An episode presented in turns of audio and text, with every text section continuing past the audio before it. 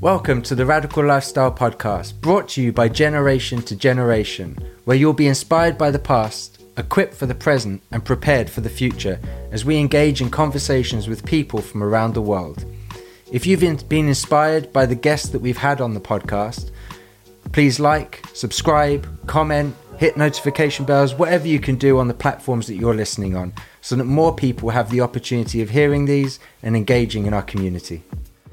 Hello, everyone. This is Andrew and Daphne. Our guest today is Steven Borden.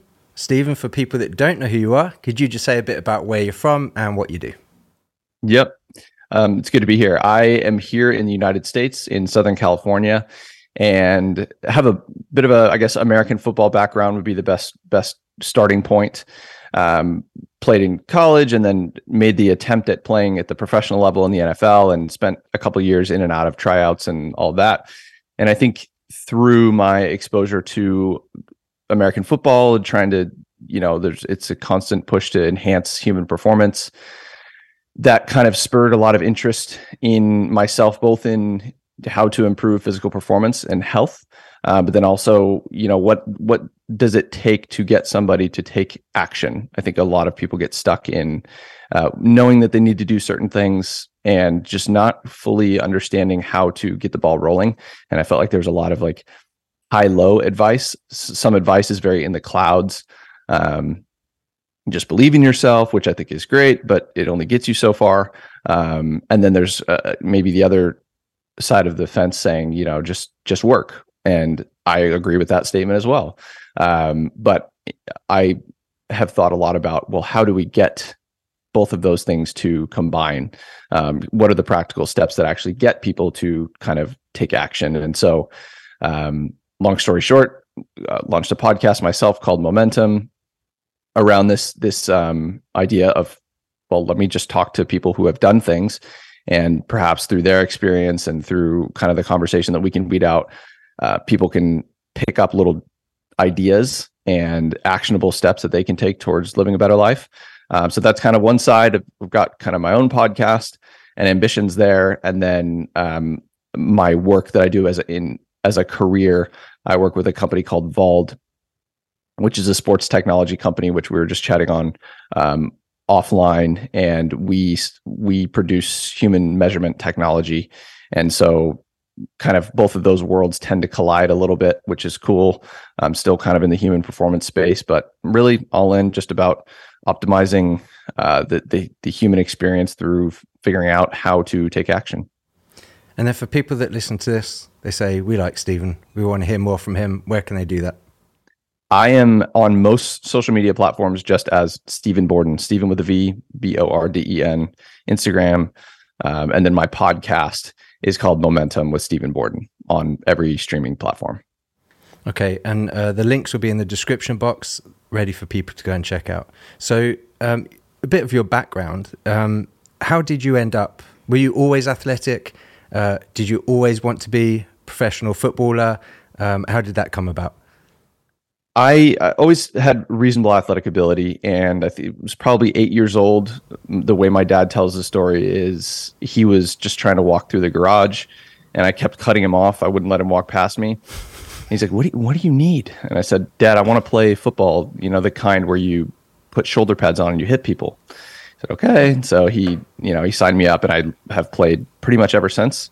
Um, and yeah, always as we're as I mentioned earlier, always kind of had the aspiration to play in the NFL, and um, I ended up playing, kind of wrapping up my career at University of Kentucky, uh, which is a college program here in the U.S., and spent a couple years bouncing in and out of NFL tryouts and all that. And, you know, that's an interesting process because it takes your whole life from a commitment perspective, but there is no money to be made until you're on a team.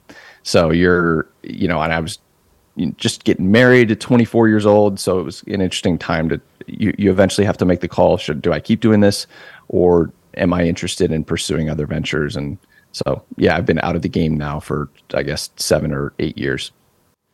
And uh, was that a difficult decision ultimately? Like, h- how did you uh, process that whole thing? And were you okay with the decision you made? Did you find a peace in that, or did it take a while for that to come about? I did. The, one thing I told myself is, for one, life. Well, life is short and life is long. It depends on how you look at it. But I thought if I'm lucky and I have an amazingly long career, you know, most guys 35 is kind of getting up there. So I'm going to be a young dude at 35 done. That means I'm still going to have to figure out what to do with the next however many years I'm I'm here on earth. And so it was just it came down to just being very practical of the, you know this journey is going to end at some point. So why am I crying about the the time point difference of 7 or 8 years? Money can figure itself out, everything else will figure itself out. Um, it was just a practical embracing of the situation. And you were fairly at peace with it when you made that decision. Yeah, it was it was tough, and I think there was a there was a period of time where, um, because there was a period of time where it wasn't clear if I was done yet or not. And as soon as I had clarity, there was a lot of peace. But th- there was a period of time where I was, you know, it, it's you're, never at peace. Well, I forget what the quote is, but it's something like there's there's nobody more a- anxious than somebody who's halfway through a decision. And um, that that was me for a period of time. But yeah, as soon as I was sure on it, it was very clear. Yeah, we'll often uh, when talking to people about things like this, um, we often say, look, make a decision and live with that, and see if peace comes with that decision. Uh, like you said, when you're just stuck in the middle, you don't know what you're doing. It's hard. You always feel like you're kind of in some sort of turmoil. So we said, look, just make a decision and live with it. And uh, if peace doesn't come, then maybe maybe go the other way. the best advice anybody could give. And then, oh, sorry. No, just that. It's good, best advice anyone can give. I'm just pressing pause on that moment so that listeners can You're really. patting yourself on your back. No, I'm patting you on Oh, the back. You're the one that said it. oh yeah, but anyway. so, um, did you ever think about following in your dad's footsteps? And for people that don't know, um, maybe just say a bit about who he is, because it's interesting. Was that ever a part of your journey, or because you see it so often, people following in their footsteps, in the, especially in the family's footsteps in that industry? Yeah, it's funny. We growing up, even it was we were removed might be a bad word, but it just was never a, a thing in our household. I felt like you know we lived a, a relatively normal life other than what he did for work, and so when he got home, we we didn't even talk about. He didn't want to talk about wrestling. He wanted to talk about football or whatever else we were doing, and so the, the combination of that, me kind of always having my own relationship with him outside of wrestling, and then the fact that I mean, from the time I was a kid, and then it really started to amplify. Once I got into high school, I started to look a little bit more like him. Um, just getting the question of like, so when are you gonna when are you gonna wrestle? You know, when when are you gonna follow in your father's footsteps? I think probably the ego side of me always wanted to just do my own thing, and um, for a while felt like if I did that, which you know, there's no guarantee that you're even gonna make it anyway. So it, it would be presumptuous of me to suggest that, you know, that I would be received in the same way from the wrestling community and fans as my dad was already. But even if I was, I think there was a a, a part of me that thought, you know, that that could be taken away from me by people who thought that, you know, I was only given that opportunity because of my dad. And I think I wanted to leave, you know, no doubt that whatever I did, it was because of me. And that's that was what I loved about football because nobody cared who my dad was. They might care in the locker room for conversation, but the coach who's, you know, the tight end coach who's worried about keeping his job is not going to put Steven Borden on the field because Steven Borden's dad is Sting. He is the last thing he cares about. So um, that's a, a, roundabout way of saying I've I've it's never crossed my mind to be a professional wrestler. Um, that said, my dad is kind of on his way. He's on his way out right now, and um, we've had a, a few conversations back and forth about, you know, part of me feels like, and I've I actually never expressed this publicly before. Not that I have any sort of um, celebrity. It's not like a, a, public announcement or anything like that. But part of me feels like um, there will there will I'll miss doing something. Like if I never experience some kind of wrestling moment with my dad, whatever that is, even if that's five seconds in the ring. Um, part of me feels like I'll regret that later down the road.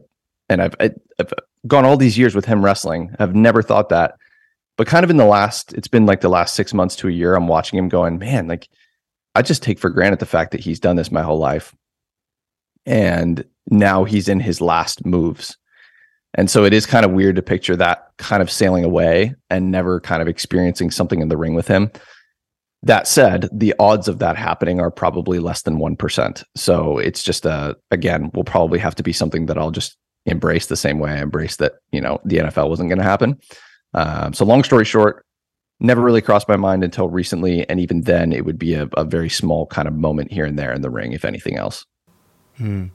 I guess is that it's not so much even necessarily about his career. It's about you. Is, is that maybe more so about your relationship with him and you being a part of his journey and what he was doing, um, as opposed to what it is that he does for work? It, it's it's completely about him and zero percent about me. It's like I I just think it would be. I look at certain certain whether it's a celebrity or an athlete and the the opportunity that people have you know when they when they're done they're done and you never get to see them again in that capacity. And i picture like a yeah I'm trying to think of a good example but uh, when you i think the similarities between us two have have kind of grown over the years in like how we talk and kind of mannerisms and looks and stuff. And so i think it would be kind of cool to to for him to be able to see that um, kind of like a, a, flashback, like a '90s kind of vibe. Um, it would be cool for me to be able to experience that uh, with him. Um, but yeah, it ha- it has nothing to do about me and all of a sudden wanting to be a wrestler and everything to do about kind of a cool moment with my dad. Hmm. So if you sort of slide over into the momentum field, some of that must have come from your own experience and some of it from observing other people and talking to other people. Can we start on the flip side of that? What do you see as some of the primary reasons people don't get momentum? Yeah, I think it's um, a lot of people I've I've noticed will lean into some form of perfectionism but it's it's really just a, a fear of taking action. There's this um, tendency to sweep things under the rug because taking action is difficult and facing something is difficult and particularly if there's something that you know that you should be doing it's difficult to acknowledge that and when we if we're super out of shape and we don't feel good about ourselves um, stepping into the gym or starting to train is it's visceral like it hits you like i and also it's a period of time where you're doing the hard thing and you don't have you don't technically feel any of the benefits because you step into the gym you're in horrible shape. It just kind of hits you with the fact that you, you're in horrible shape. And now you feel lousy and you don't look any better or technically feel any better after stepping in the gym one time. So there's that the initial phase i think is the most difficult part the the fear over the first step, uh, the first few steps. Um, so I would say that, and then just over complicating the the end product. So this idea that I need to figure out exactly how to get over that mountain that's six miles away right now, when um, as you guys just said earlier, make a decision and then see how that kind of calibrates after. I think that's the best process is take those steps. You'll you'll find your footing as you go. So I'm listening to what you're saying about walking in the gym and you're unfit and everything. I'm thinking a couple of things. First of all, we have a phrase that says, just have a go. Just just have a go, you know, not not sort of I don't know, just for the fun of it almost, just have a go. But then I think almost tied up with what you're saying is where is your identity as a person? Because if your identity is going to be bound up with your achievement, it's going to be hard. And you couldn't really have the just let's have a go attitude. Am I right? I mean, spot on. And if if your identity is tied in your achievements, then it doesn't even matter if you achieve them or not, because uh, this this idea that we'll just always look at the next thing.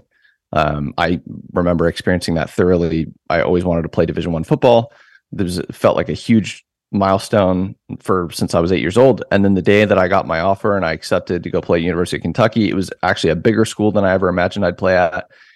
and it there was almost no excitement. It was my first thought was, okay, now I get there, I got to do X, Y, and Z, and you're just thinking about the next thing. You know, you make a million, you're you're worried about two million. It's just how it goes. So, um, yeah, certainly. I mean, this just have a go doesn't work if you're going to jump out of an airplane, but you know, there, there's plenty of other things it it does work in, and we've we fairly lived that, haven't we? We just say, oh, we'll, we'll, we'll just have a go. So. Yeah how have you helped, do you think, people to overcome these internal and external obstacles and have a go? Because, like you say, I think that first step is, is often the hardest because if you can do that first step, you've got a sense of achievement immediately, haven't you? But when you start off, you don't have any. Yeah, I think examples tend to help people. And I uh, prime example is I a couple years ago realized like I think my day would be better if I've, I've long have been in the habit of I wake up and I immediately check my phone for my emails and deal with whatever I need to deal with. And I thought I think you know I think my days would actually be better if I just started my day with a walk, like just a short 10 minute walk, get outside. There's plenty of health benefits to that that are separate. Um, but I just the thought of doing it is just haven't been in the habit of doing it. I was like, I hate doing it. I don't want to do it. It's boring. It's 10 minutes, 20 minutes that I don't want to do. And so long story short, I ended up just kind of making myself do it. And the first several times it was like I had to set an alarm to get myself to do it. And I just didn't want to do it.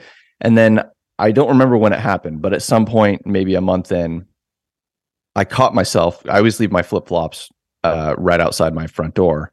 And I caught myself sliding my feet into my flip flops one morning, realizing that I hadn't even thought about anything other than like I was just all of a sudden, it's like when a dream starts and you're just there. It was almost like that because it had just become so programmatic for me to go on a walk that there wasn't an internal discussion of whether or not I was going to go on one. I had just built that kind of into my inner wiring. And so I think examples like that, and then communicating to people that that is the path that is the the direct path that you're on when you start to implement a good habit is that um, because we perceive it as it's always going to be as difficult as it is in the very beginning and i'm just going to have to do this. And it's actually it's generally not that way. It becomes part of your internal algorithm over time. And so yeah examples and just communicating the, the how the process tends to go seems to be fairly helpful. Yeah i guess it's like a muscle memory. Um, and it, I guess it even um, like we just had this the other day. So we were driving, and um, you know she can tell straight away if you go slightly over the speed limit without looking. But over years of consistently driving at a certain speed, you can just tell. Hang on, this feels slightly quicker than normal, and so I guess I guess it's when you don't have that muscle memory it's setting the pattern. I, I'm deciding to set the pattern every day. I'll walk at 7 a.m. for 10 minutes, and you might set your alarm. But once you do it over and over and over again, you probably just start waking up at the time to go and do those things. And so your body just adjusts to doing it. And eventually, like I said, you're not making those decisions. It's just now your body is used to that rhythm in life. So I guess it, you know, taking that first step is is the difficult one. Um, but how about how do you like help people in terms of like setting the rhythms, helping them to consistently hit those patterns, um, and then how how long would you say often it takes people to get to the point where those patterns they've had to set just become a part of the rhythm of life? Yeah, that's uh, so the the last question is a tough one because it, there's so many uh, factors at play from uh, you know, there's psychological factors there's uh, how deeply ingrained is the the current habit that they're looking to break uh, but I, I would direct people if they're interested to uh, Dr. Melissa Davis, PhD in uh, neuroscience and human behavior. She's got a book called Evidence Based Habit Building, and she walks through the current literature on habit formation and all of that. And there's some really good excuse me, really good practical tools in there for how to go about um, implementing behaviors that you, you want to to add into your life or removing some that you want to remove. And and one of them would be just came to mind when you talked about, you know, how do you get people to it's okay, it's great to take the first step, but how do you continue to do it? Um, pairing behaviors seems to be really helpful. So, uh, so so two things: having a a set schedule and a time of when you're going to do the thing, and then pairing it. So I'll I'll go back to the set time. If you just say to yourself, "I want to work out three times a week," that's some level of direction, but there's not enough specificity in there to to drive very specific behavior change when you have a lot, you have a tidal wave coming against you of previous behavior. Um, but saying I'm going to work out on Monday, Wednesday, Friday, that's a lot better. Even better than that is saying Monday, Wednesday, Friday, I have work at you know I've got my first meeting at 10 a.m. I'm going to work out at 8:30 a.m because there's a gym, uh, you know, right by my spot, and I'm going to shower and I'm going to be to my 10 o'clock meeting, or you know, right after my lunch at noon on Monday, Wednesday, Friday, I'm going to go do this thing. So then those two things become paired together, and we're, the likelihood that we're going to actually take that action is much is significantly increased. Um, it's even better if you pair it with something that you enjoy doing. So if you can get a friend to go with you that you enjoy being with, um, you know that's or you know maybe after the gym you drink a protein shake that you actually really like or something like that where we can begin to ingrain some of these habits there are very practical tools like that that can be very helpful. So i i love psychology and understanding people so i'm probably coming at it from that angle. But how much i wonder is it understanding yourself as opposed to understanding someone else? Now for me, I'm a very goal oriented person. And if I set a goal, I'm going to keep it. I mean, sometimes it's a bit ridiculous the lengths I'll go to just because I set that goal. I will. It's that competitive it. nature, isn't it, kicking in? Well, it may be, but I'm self-disciplined enough to mm. that I am going to do it if I set it. So for me, like you said, if I said I'm doing it Monday, Wednesday, Friday, I'm going to do it. Then that's my goal set, and there's nothing going to stop me. But surely there must be other people, obviously, with other ways of self motivating, whether it's by reward or something like that. Is that a key factor in, in understanding who you are and how to self motivate yourself? Is, is that play a factor? I'm sure it does. Um, and you're referring to just understanding whether you're the type of person that's if you're so the opposite of you would be somebody who's struggles significantly to maintain a habit or have goals. Is that kind of what you're getting at? Um, well, I mean, under- if, if I am that person, right, now I'm going to change it, I'm going to change it. But you said about pairing and, and you said about setting a time. I'm translating that into my thinking, which would be they were goals I'm going to achieve. Monday, Wednesday, Friday, I've set my goals that will work for me because now I'm going to do it.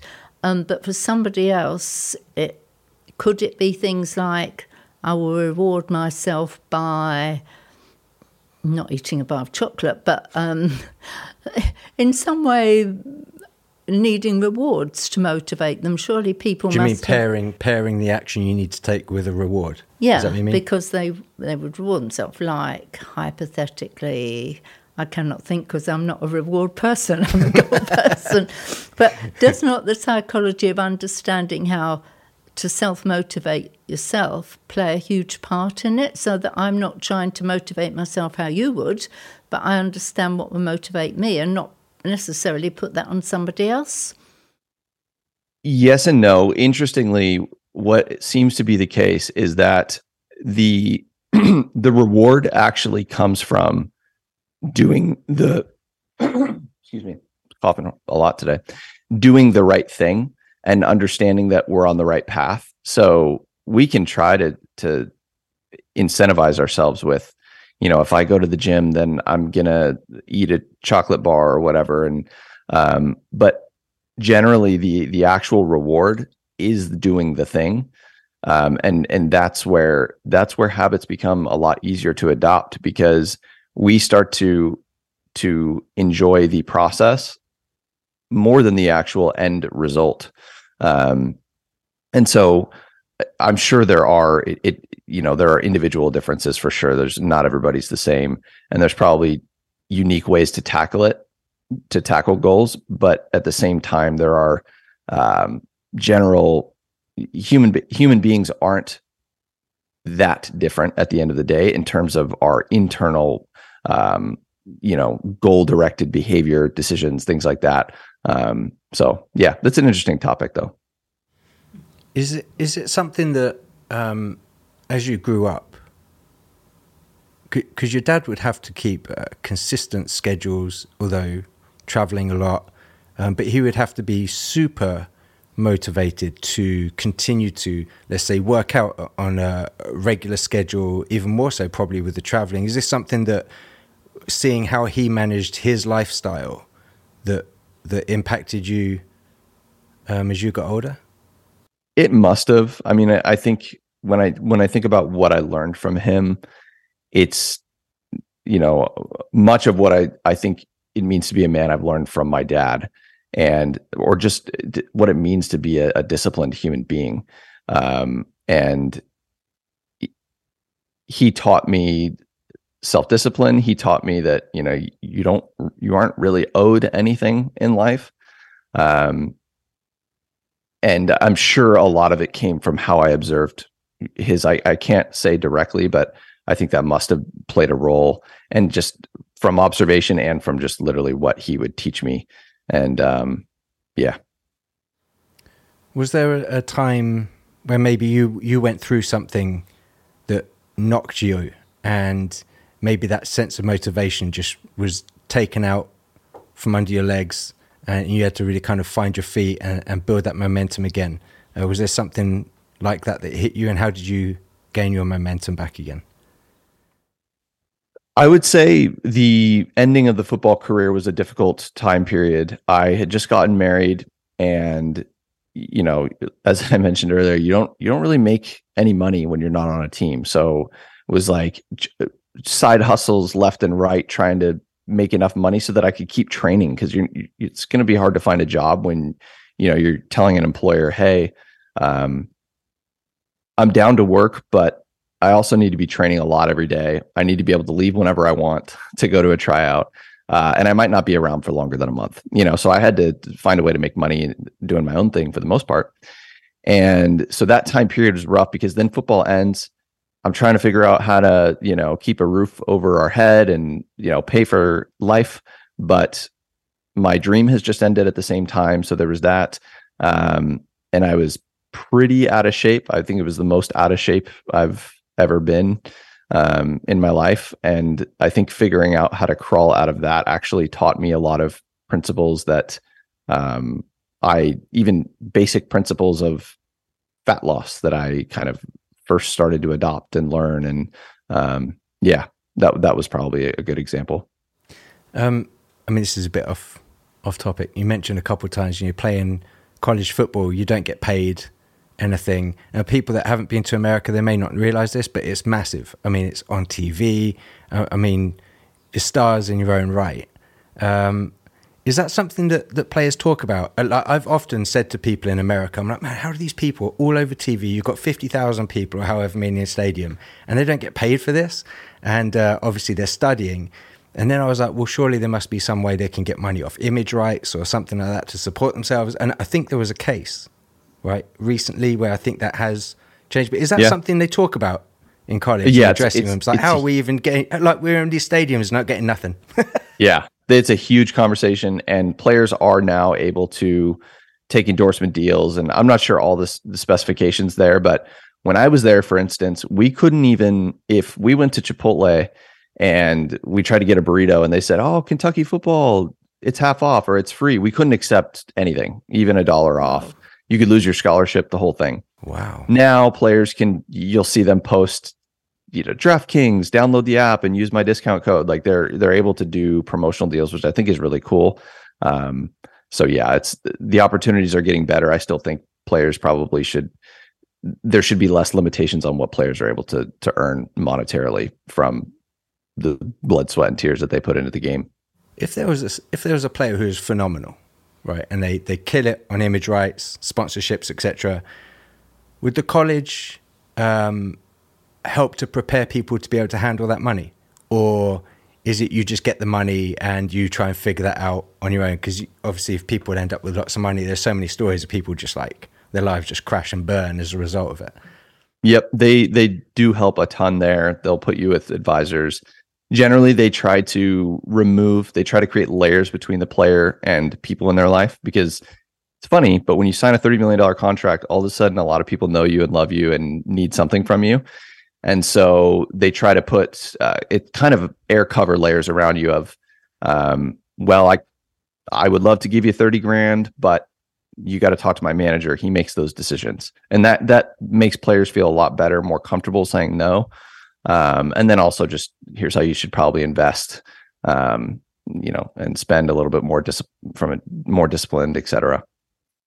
Well, in I don't know about other nations, and there are many listening to this, but um, a diff- big difference between the US and the UK is, uh, uh, do I understand it properly that you that if you're good at sport, that is a massive entrance into a college? Yeah, uh, you so you can get offered. So to clarify, in, if you're really good at sport, you can get a, a, full scholarship, which means all of your college is paid for. Uh, they they do pay you, so we got paid like a, monthly kind of almost a stipend to cover your life expenses. Um, but for perspective, this is something like a thousand dollars a month, um, which is you're not getting rich off of that. You're it, it's enough to make sure that you can cover your rent and your food and things like that. Um, but your education is paid for, which is cool. And yeah, that's that's a thing here in the United States at, at big enough schools. But but you would have to have your academics in line as well. Yeah, so you do have to maintain a certain uh, grade point average in order to to hold your scholarship and they also allow they they provide tutors and things like that for athletes to to make sure that they're on track. Oh it's very different to me. Last i knew you um, that was an extra you offered. It didn't have such a big a big impact um, but then the education system is very different all around isn't it yeah so do you have brothers or sisters I do. I've got an older brother, Garrett, and then a sister who's eight years younger than me, Gracie. So, uh, have have they been impacted by the fact that your father's name is out there? Have they been influenced by it to an extent that it's impacted their life decisions? I don't think so. I think we're all very similar in the sense of we just feel like we had fairly normal childhood. Obviously, we understand who he is um, but everybody's kind of on their own path, doing their own thing. And um, my my sister certainly has no interest in becoming a professional wrestler. uh, my brother's in the very same position as I am, and um, yeah, we're just we're just happy to like watch from afar and enjoy what he does. But I'd say it has had very little impact on materially on our life. So, what would you say now? You've got if you there's some young people watching this and they feel their life's adrift. They've got dreams, but they won't come to anything, and they're they're just drifting through life. What what would you say to them, Steven?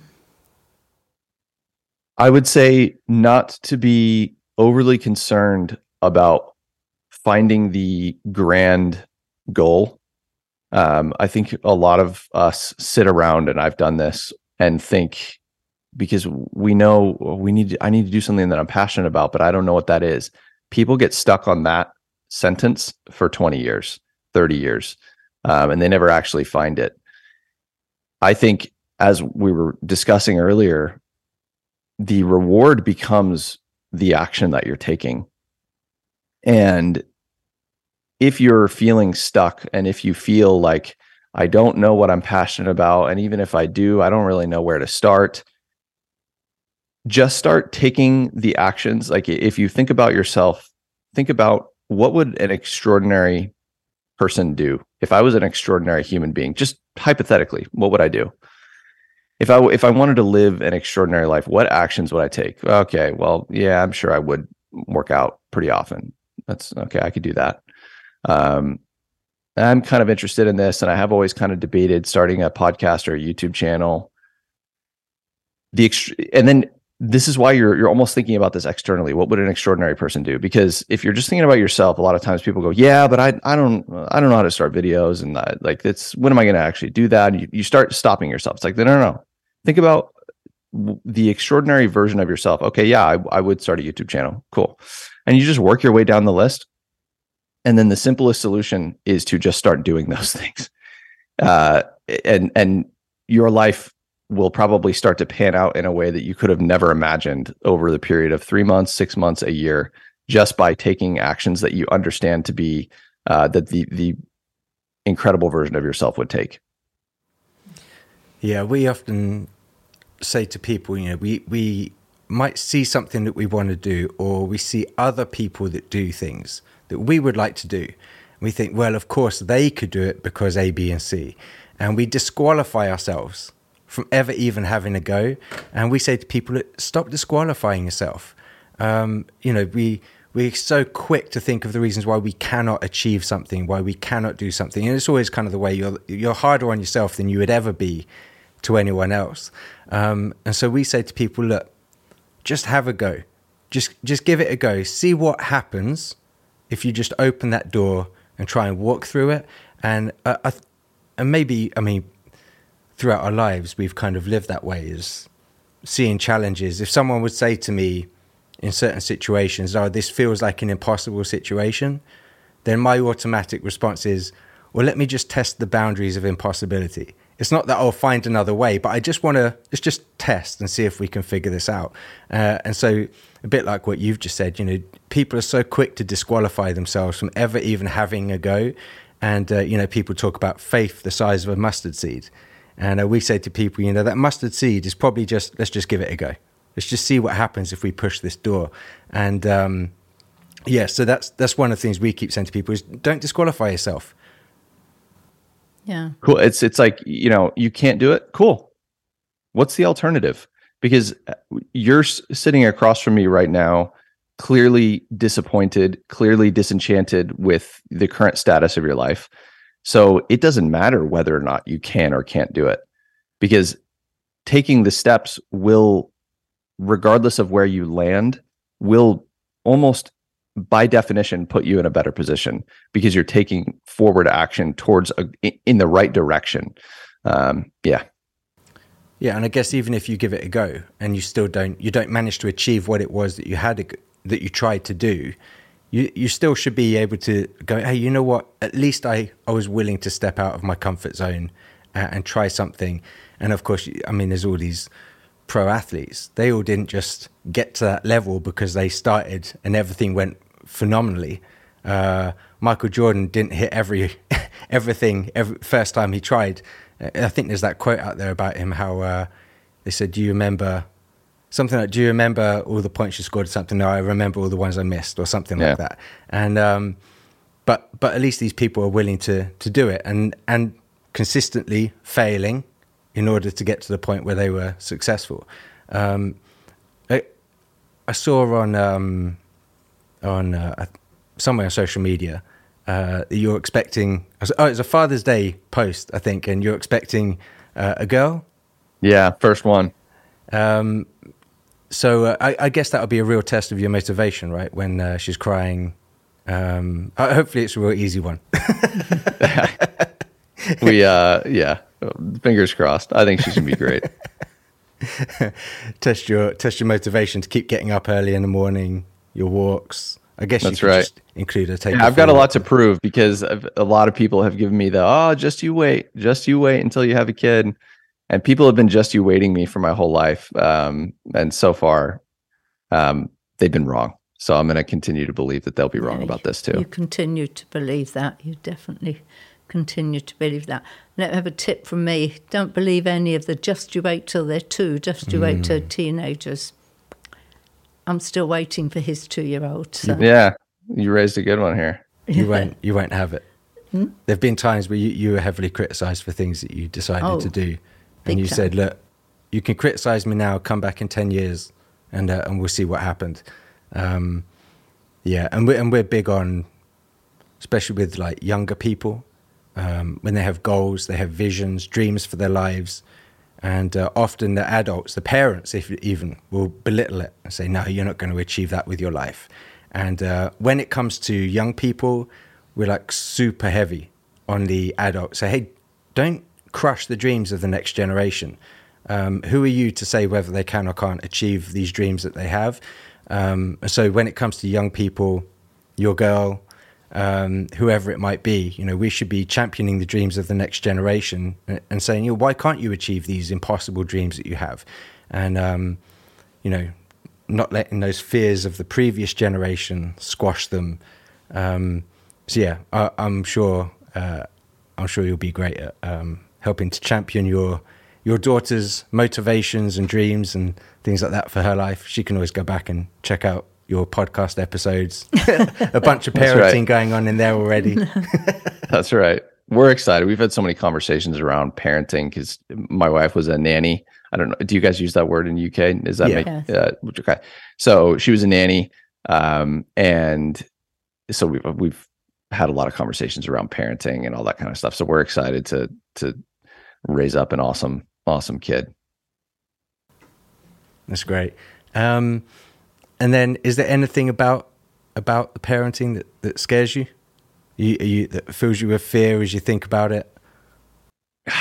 This is probably like a bad, like it's controversial, but not really. I, I mean, other than something bad happening to her, uh, obviously, you know, something physical or um, happening to her, I'm, I'm just, I'm more excited than anything else, and I just I want to be able to teach her how to think systematically and how to to to view the world in a from a critical and perspective.